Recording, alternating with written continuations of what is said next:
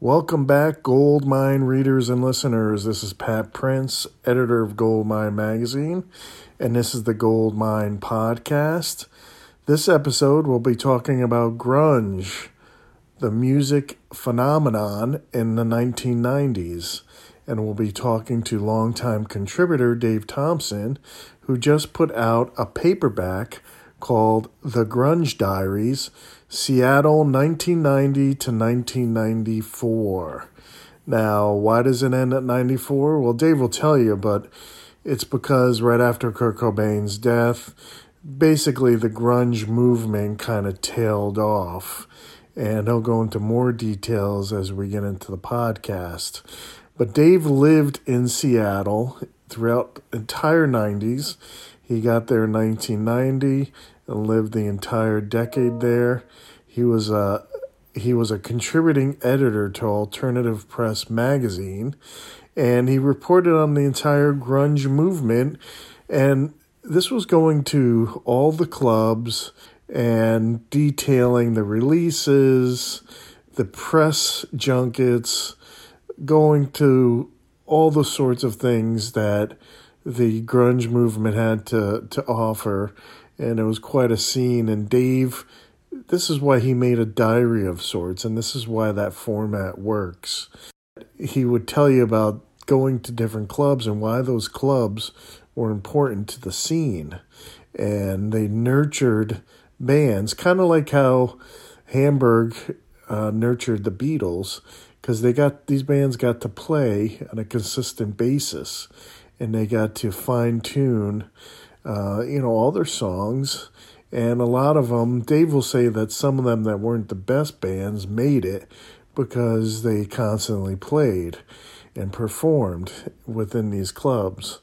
And what's great about the book is that it has little sidebars on all the clubs. Now, a lot of them are gone, but it is like a travel guide.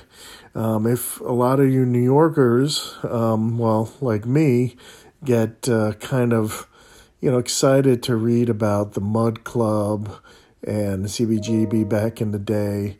And this is the same sort of thing uh, going on here is that you really get a sense of history. Now, Dave will also talk about, you know, the big bands, Nirvana and Soundgarden, but a lot of the smaller bands, bands that deserved better and bands that everyone thought were going to be huge, like Mother Love Bone, but unfortunately, tragedy hit that band. So, we're going to talk about grunge and talk about his book, The Grunge Diaries, which, by the way, can be purchased in Goldmine store, shop.goldminemag.com. You could purchase it there people like Dave who lived through the grunge movement in Seattle will really enjoy this, but you don't have to be someone who lived in Seattle in the 90s. You could read this book and really enjoy and get a sense of history. I mean, this is kind of a must have for rock history aficionados because they feel you'll get a sense of really being there. So, anyway, we'll be back after this message to talk to Dave Thompson about the Grunge Diaries. All right, welcome, Dave Thompson. We're going to talk about your new book, The Grunge Diaries. Great, good to be here. So it's it's hard to imagine you living a grunge lifestyle. it is, isn't it? Um, thankfully, I didn't. Um, I just happened to be in the right place at the wrong at the right time in the wrong shirt. so you didn't dress grunge, but you were. In, um, no, uh, I don't know. It didn't really suit me. You know, I've always, you, been, more, you paint, I've always been more of a suit and tie boy.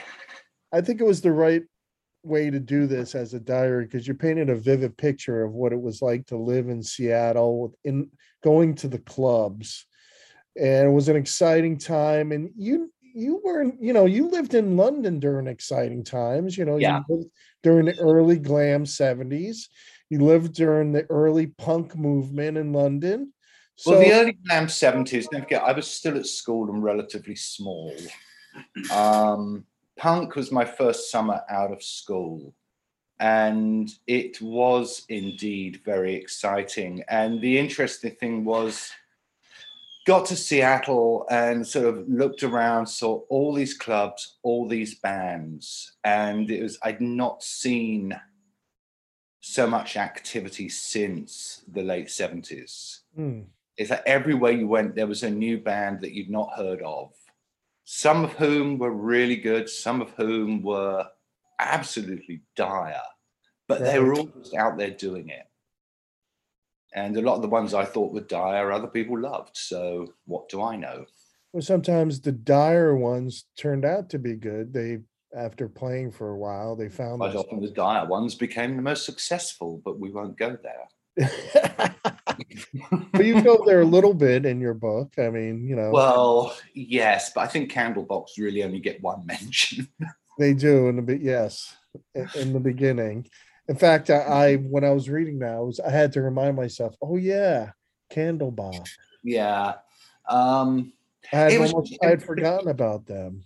it was a fascinating time because if you went to one club and didn't really like you know the atmosphere the dj the bartender you just wandered to another club and there was always something happening there were always bands playing Right. and as i said a lot of them yeah it was just like you know someone knew, three chords had three friends put together a band and they got up there and they would make a god awful racket and either it was great or it was like okay i won't go and see them next until they're opening for someone else Well, it's interesting because it's almost like a, it it can be like a tour diary if someone was took a time machine back there and wanted to uh, visit and travel. Right? You mentioned you do a little do little sidebars on the clubs. that's that was very very deliberate because i thought of approaching the book as you know a straightforward pose and then they did this and then they did that and it's like no that is so so boring for something like this where you've got i don't know how many bands i actually talk about in there you know several hundred it would just get very very very confusing so i thought just hit on events gigs record releases as they happen so that you can see you can see everything building Evolving. and bands breaking through and the sort of places they were playing and the sort of people who were going and you know the shops that were good and the radio stations that were listenable Hmm. and just give everything you know its own little moment in the in the sun as it were well, I thought the clubs. I'm glad you did things on the clubs because they were just as important as the bands, right? they were probably more important because you know clubs can survive without bands but bands can't or couldn't really survive without clubs Right. And they don't they never got mentioned like CBGB and uh you know when those bands were interviewed, right? I mean no um not really I mean, when you hear interviews of Blondie or the the Ramones, they mention CBGB or the Mud Club or yeah and the london bands will mention the roxy right.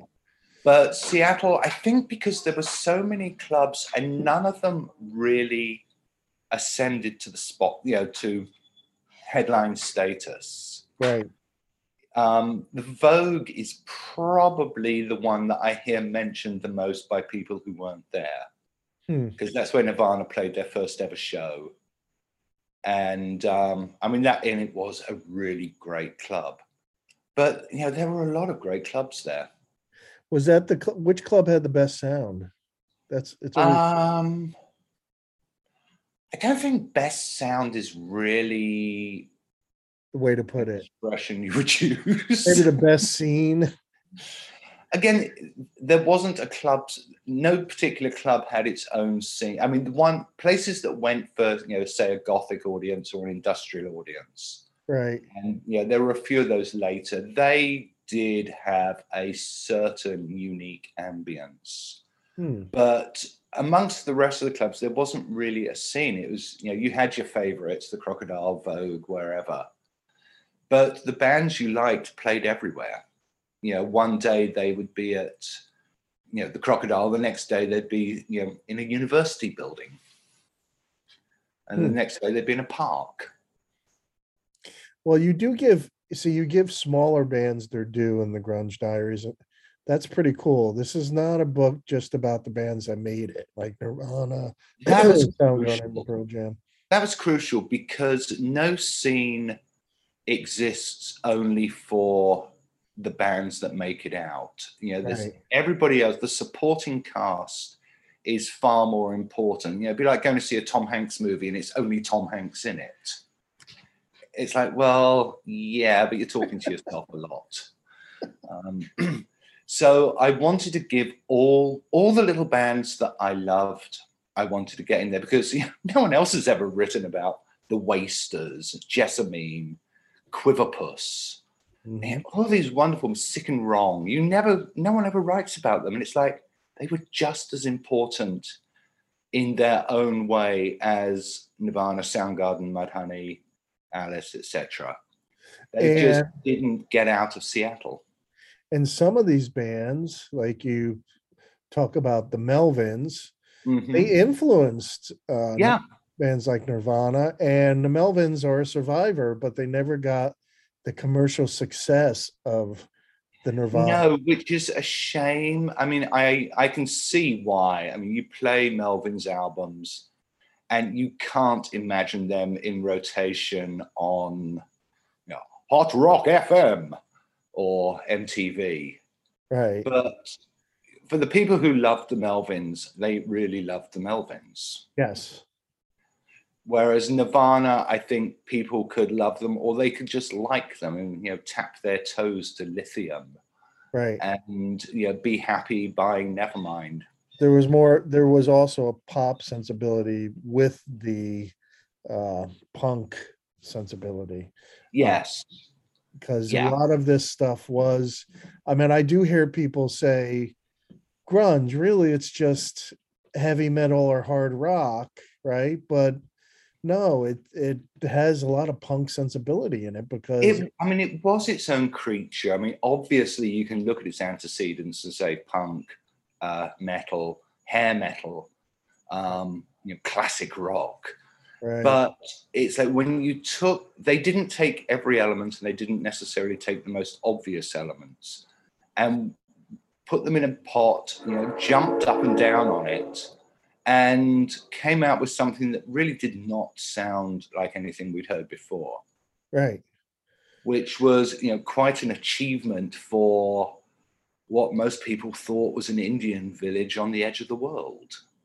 Well plus the fact we were in the midst of the hair metal uh trend right? Every yeah, and we needed desperately needed something to knock that away.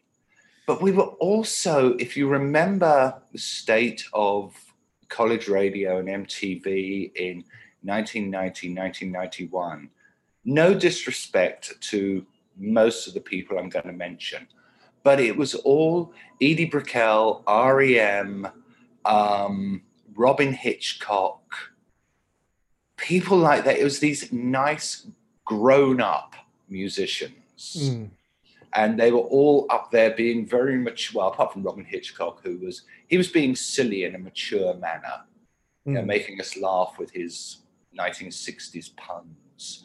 But everybody else was so goddamn serious and so, oh, look at me, I'm very intelligent, I'm losing my religion. I, said, I don't care if you're losing your religion. You know, tell us about your libido and your mosquito and things. And that was the, you know that was the big difference. It wiped away a lot of those very po-faced grown-ups and gave us a bunch of squalling, screaming, snotty-nosed kids again. but it also these bands weren't like the hair metal bands talking about chicks dude and uh fast cars man yeah, I must. I don't think any grunge song ever, any grunge band ever wrote a song about how great it was to play rock and roll true and how they're going to rock and roll all night, or at least until bedtime. Um, yeah, it was. It shot down a lot of sort of pompousness and a lot of idiocy. And again, you know, some of the some of the bands were, you know, they were all right in their place and at the time, but it was nice to get something very, very different and very entertaining, something that you actually wanted to like grow your hair and run up to people in the street and go rah, and then run away. you, know, you did not do that after listening to REM. Right. You wanted to cut your jeans at the knees. Yeah, and you know, I didn't, of course, but um, Well, it's It- like it going made against the fun. glam, right? The glam at the time where you Yeah. wanted to look as Yeah.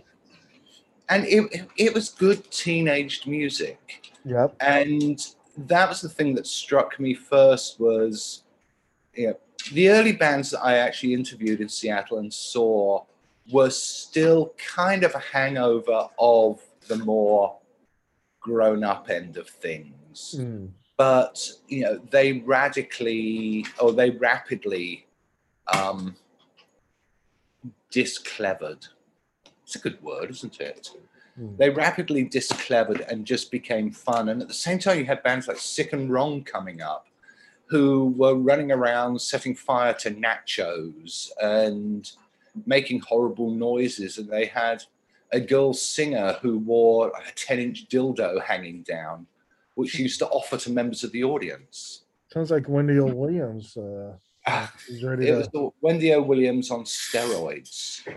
Um, yeah, they. I mean, they were just so much fun to watch, and the audience was fun to watch.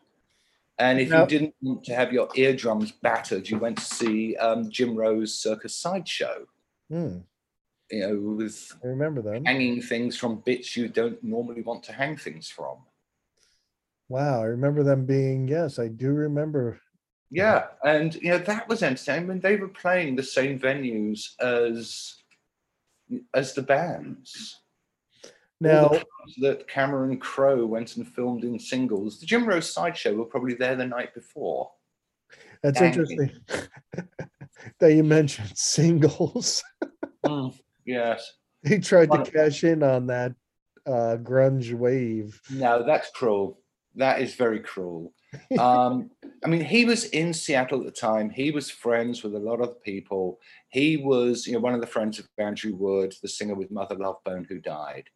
Oh, he Um, was okay. He, he was around, and his vision, apparently, uh, you can only go by what he says, but his vision was, you know, they were sitting there. It was so pretty much the night of, I, mean, I think it was the night of after Andrew's funeral, and they they were all sitting in the room together, and he just thought, I want to make a movie about friendship. Hmm. And so, you know, he shot it in Seattle because I think that's where he lived, and that's where the people he wanted in the movie lived, or a lot of the people.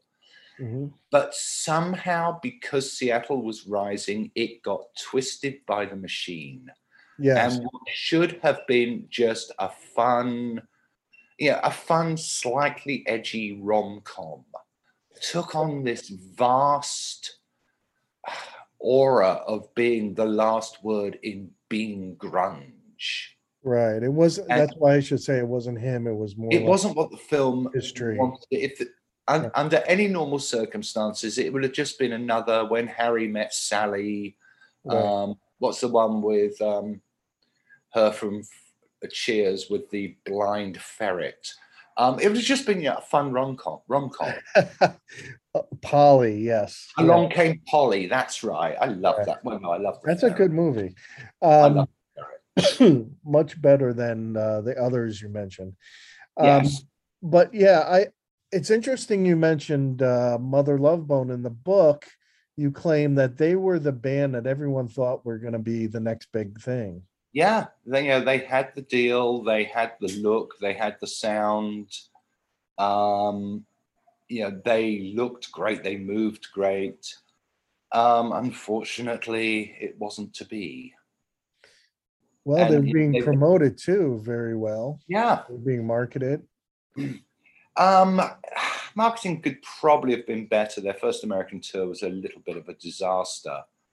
But I think if they had actually survived to get the album out, things might have been slightly different in the future. Um, you know, for better and for worse. You know, for one thing, we would we wouldn't have got Pearl Jam. Yeah. Oh dear. I I happen to like Pearl Jam, not their first few albums, but I think they got better with time. Hmm. Um, I think it's one of the worst names. Um, but then again, I think Led Zeppelin's the best name. So I, I don't know. Pearl Jam, I don't even know where to go with that. Pearl Jam to me, just- the sexual innuendo is just awful. yes, but I You know, I remember I was wearing a Mother Love Bone shirt, and someone came out to me, "What an awful name!" Hmm. Well, look what Pearl Jam. Yeah, I. But you know, is that the name or is that just your filthy mind? maybe it's my filthy mind. I. Yes. I Or- always or maybe, maybe I'm just a, you know, a Victorian snob, and I'm thinking there could be that as well. I was never a Pearl Jam fan. Uh, I must admit, I liked Mother Love. tell by your reaction. Oh, I, I tried to hide it. but I saw them a few times early, and they were one of those bands. I just, oh dear, they're doomed. And suddenly they're, you know, the second biggest thing in the city. It's like, how did that happen? MTV. Yeah, but they were. It's not like they were photogenic or make great videos. Yeah, still the only Pearl Jam song I could sing if I was disposed to sing is Opera Man's version of was it Jeremy or Even Flow or something. Yeah, the one that goes hee haw yabba yabba yabba yabba, That's pretty good. and it's like that's the only one I know.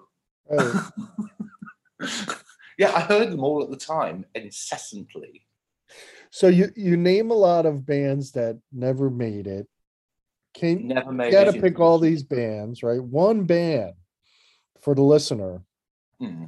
If you had to pick and turn a listener onto what which band would it be?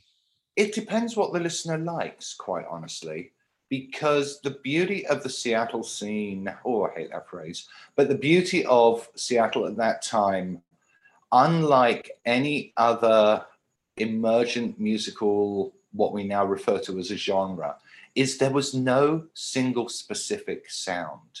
If you were into prog, you could find prog bands playing. If you were into punk, there were bucket loads. If you were into you know, art, jazz, freeform dance, praying mantis music, there were bands doing it. I my favorite space rock Seattle band was uh, Sky Cries Mary. Okay. Well, My let's this- favorite kraut rock Seattle band was Hovercraft. Well, let's let's play this game. If you're into Nirvana, then listen to Um, you are sure to like grave robbing. No, um, you know, I don't know. Uh, Nirvana were fairly unique. or how about this? If you're into Soundgarden, then you'd like Alice in Chains. oh man. the, I mean, the other interesting thing I think is the bands that were good at what they did and actually broke through Hmm. remained the best at what they did. If you look at all the little Nirvanas that followed on, Yeah. none of them were as good as the real thing. And why would you listen to them, let alone mention their name, Right. when you could just go to the source? And yeah, I think of that awful band whose name I cannot remember, but they opened for the Stones on the Voodoo Lounge tour. Um, what do I call them? Oh, um, Temple of the Gossard Jets, Stone Temple Pilots. Oh. Yes, them. yeah, they Who- were like they were almost post grunge. They were they were sort of they weren't even post. They were like They were at the end of the grunge era. they came well. They came late, but they were so desperately trying to capture that grungy spirit, right. and it didn't work and it wasn't at all convincing. And I've always believed that if you're going to be in a band, you have to be convincing. So wait, you they opened for the Stones? They opened for the Stones, yeah, at least in Seattle. Oh, I didn't. Um, I was quite mortified that, oh God, I'm going to see this band. You could have arrived late, you know. Yeah, it's a Stones gig. You Hmm. want to be there early so that you can like take in the atmosphere and look at the stage being warmed up and things. Were you did you regret at all that the the glam metal movement was destroyed? Were there any bands that you liked from that 80s, late 80s movement or no? I know you, I know you liked the early 70s glam. Uh, 80s glam bands that I liked. Um, Zero, right? Yeah, that's very, very. Yeah, I probably liked Zero. I heard they were good. Um, no, I have never been a big metal fan, to be honest. Right. Um, yeah, when I was very, very small, and people like Sabbath and Purple. but this wasn't this wasn't really metal, was it? I mean, it was sort of Well, it was. It wanted to be metal. but it was it was- pop that had metal Guitar. guitars, right? Yeah, loud guitars and bizarre hair. A- And, Um, and so And, yeah, I'm, I'm fine with loud guitars. I'm fine with bizarre hair, but I don't like riffs. no? Not when they're combined with. Oh, okay. Um, no, I mean it was, and again, you know, we've already discussed sort of their standard lyrical content, and I've always thought the bands singing about rock you and weren't roll, into you weren't into cherry pie. Ah, I wasn't into people singing about their day job. Quite honestly, you know, if I was, a, I mean, I write, but I don't sort of walk around saying, "I'm gonna write. I'm on my typewriter all night." yeah, I, I don't do that, and I don't see why bands would want to tell me they're going to rock and roll all night because yes, that's your job. Yeah, you could jazz and bop all night as well if you like. uh, I- plumbers don't plumb Hey, about. Here's a new book. How many bands have written a song about rock? Too many, including some that I really like, you know, like the Who, the Who, the Stones. Um, yes, I, most of them have done it, but it there just seems something so redundant about it. Yeah, it got to the point where it was just like mailing it in. Yeah. Um, there was also also that Joe Walsh song, was it Life's Been Good? And he's just Yeah. singing about, you know, what he's done in his career that you haven't. And it's like, well, whoopee doo. Well, yeah, it's like we got five minutes to write a song. Yeah. To living after midnight. We're gonna rock and roll. but we we have got off the topic of grunge, which I think was great, or Seattle. It was great because it it de can I say bullshit on a podcast? Yeah, sure. But bugger, I just did. Um, it de bullshitted um, rock and roll for a time, It did. and uh, you know, we needed that. N- nothing had come along that was that excoriating since punk, so what's and yeah, grunge came along, and it's just like right. I've got a flamethrower. You have three seconds to leave the chart, or else. And all these bands went eek and ran away. it was refreshing. Now we're waiting Yeah. for the next refreshing thing. Uh, there won't be one. Rock for rock, not for pop. For I rock. don't think there will be one. When the industry is not geared to a club scene or a genre scene building at a grassroots level, as soon as a group raises its head above the parapet and says, Oh, look, we've made a good record, suddenly they're the biggest thing ever, and everybody jumps on it because they're scared of being left behind. And the poor band is just, what do we do? We can't develop because everybody's watching us. We can't make mistakes. And they make rotten records instead. Hmm. And that's been going on for so long now. It's probably been going on as long as rock and roll existed before it started to happen. Very So it's now ingrained in our psyche that I saw a good band last night. They're the best thing ever, and they got to be on every newspaper. Which is a so dreadfully cynical thing to say, but so travel to Seattle now. What's it like now? What's the scene? I haven't got a clue. I've not been back there in 15 years. Have you heard from people who are there? I've heard from people it sounds very different. Um, when I got there, so we're talking 1990, 91, it was still, it was a small city, it was self-contained. Uh, I say in the introduction that you know when the when the mountains are closed by snow and the bridge is up, you you know the airport is fogged in, you are isolated. You know, there is nice. no way out. And now, you know, that's not the case because, yeah, if nothing else, you know, we can escape electronically. yes. Um, it was very isolated. You know, the buildings, were, they all tended to be old red brick, crumbly. Um, shop fronts were shoddy looking. Chain stores moved in, but they always looked really awkward. Hmm. Um, it was very atmospheric and really quite exciting. And then as time went by, more more and more people moved in from elsewhere, and I can't, you know, I can't complain about that because I was one of them. But then the tech companies came in, and prices started to rise, and these glass and steel things started to appear.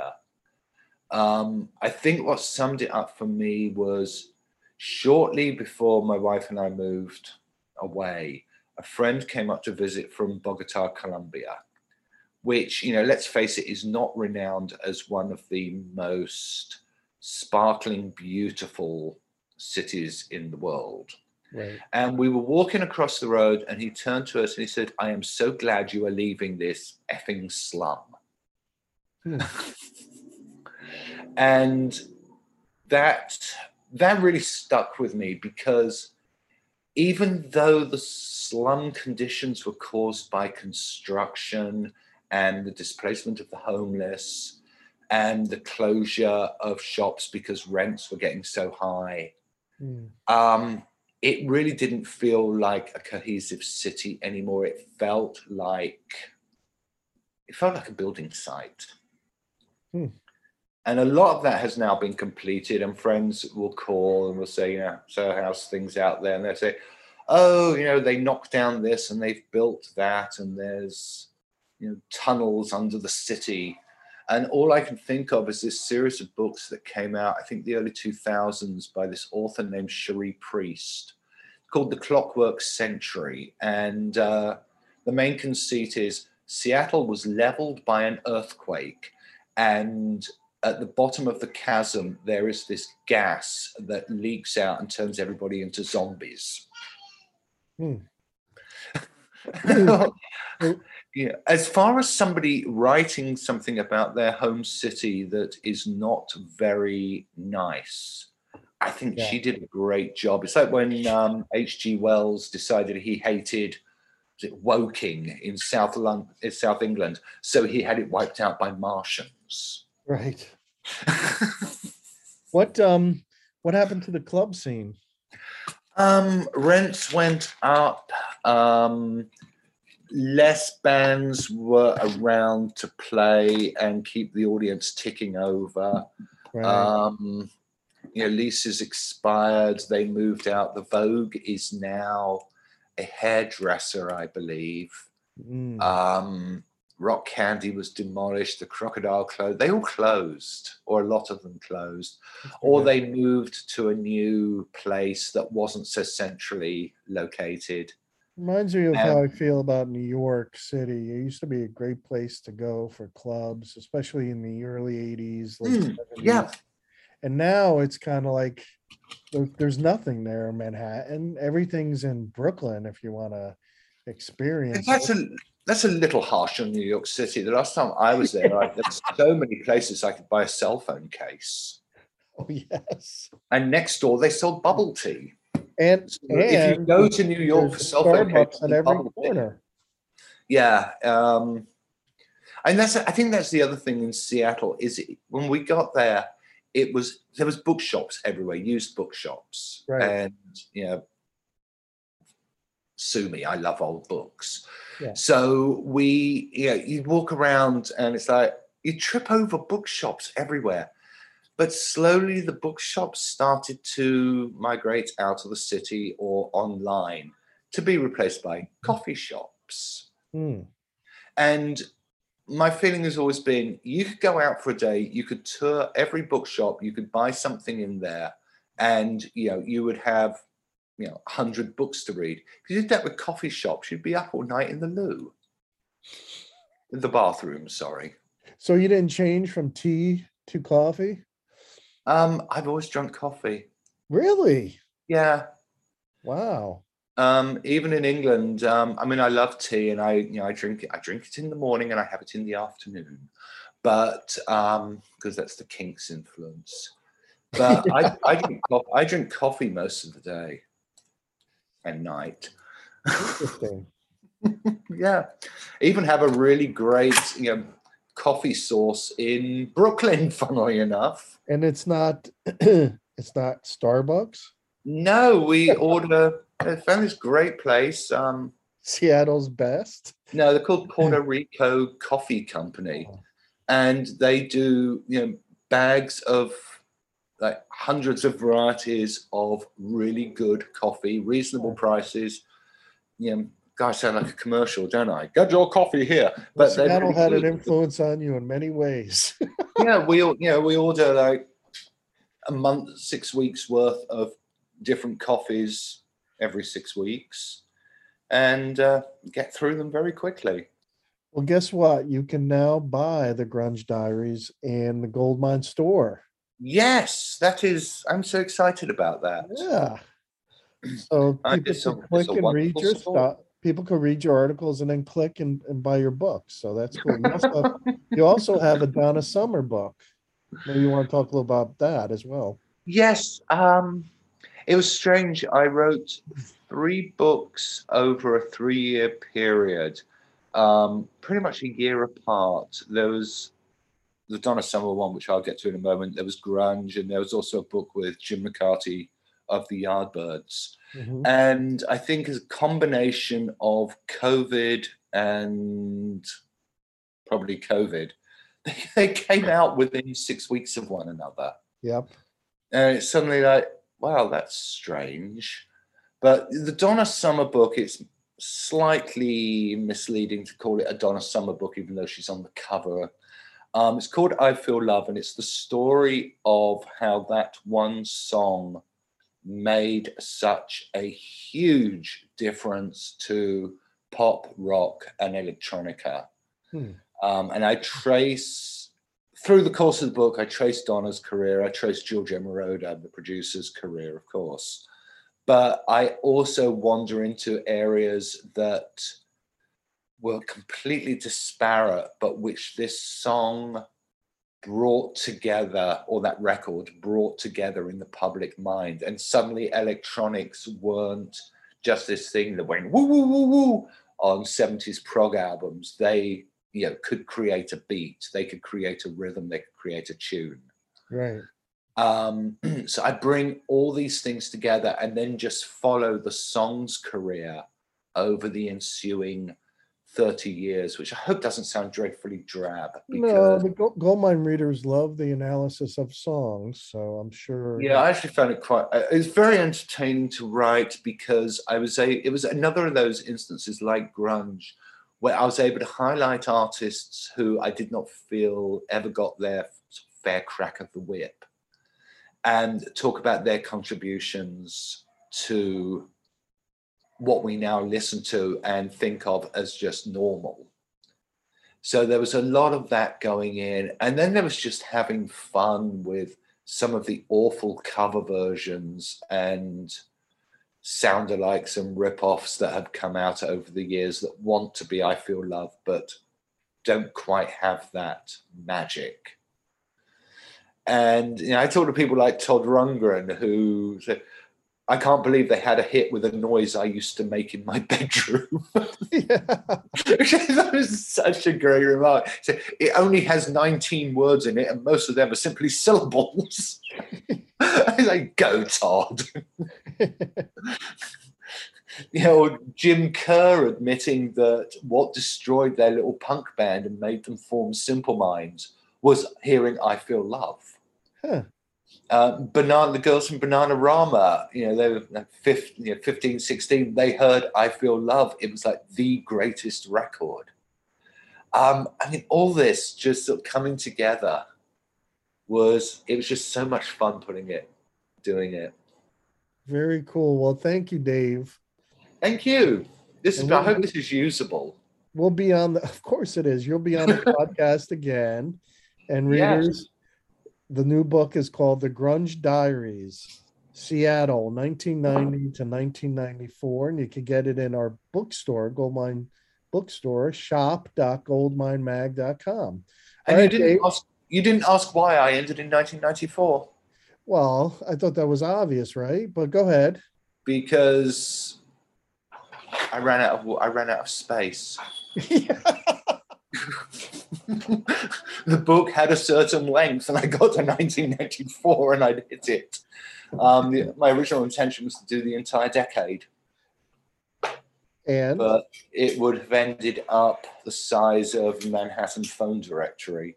And you would have had to include Stone Temple Pilots. Yes, and I would probably still be writing it now. that 94 seemed place to end. I mean, Cobain's death obviously played a part in the end of the scene, but the scene was already on its way out. Yeah.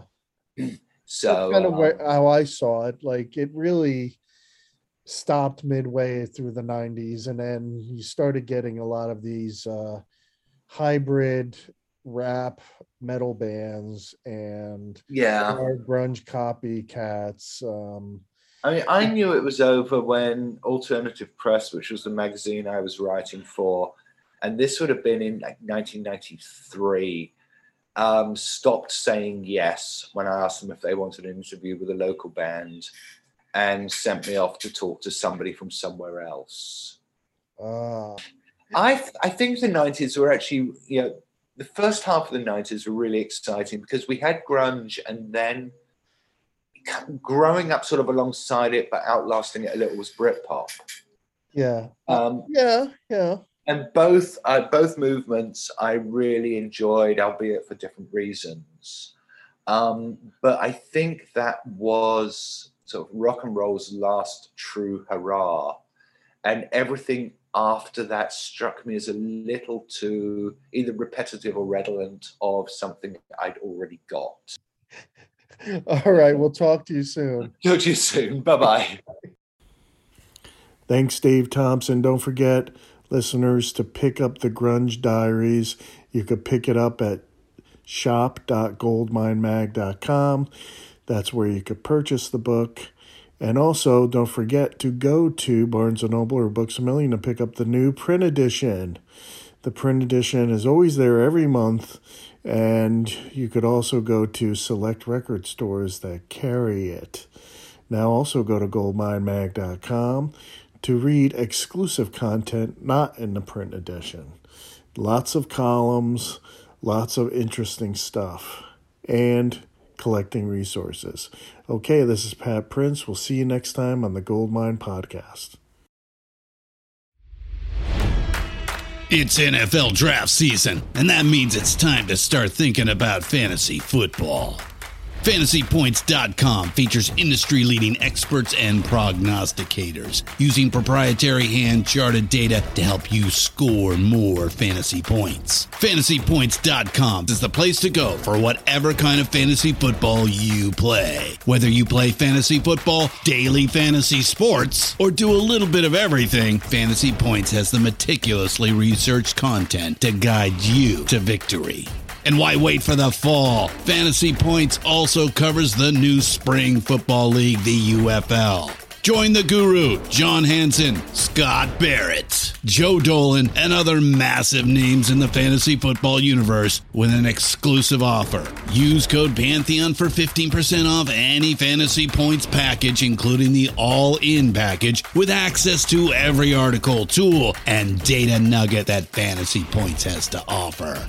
That's fantasypoints.com and code Pantheon for 15% off at Fantasy Points. Fantasypoints.com, code Pantheon. Score more fantasy points.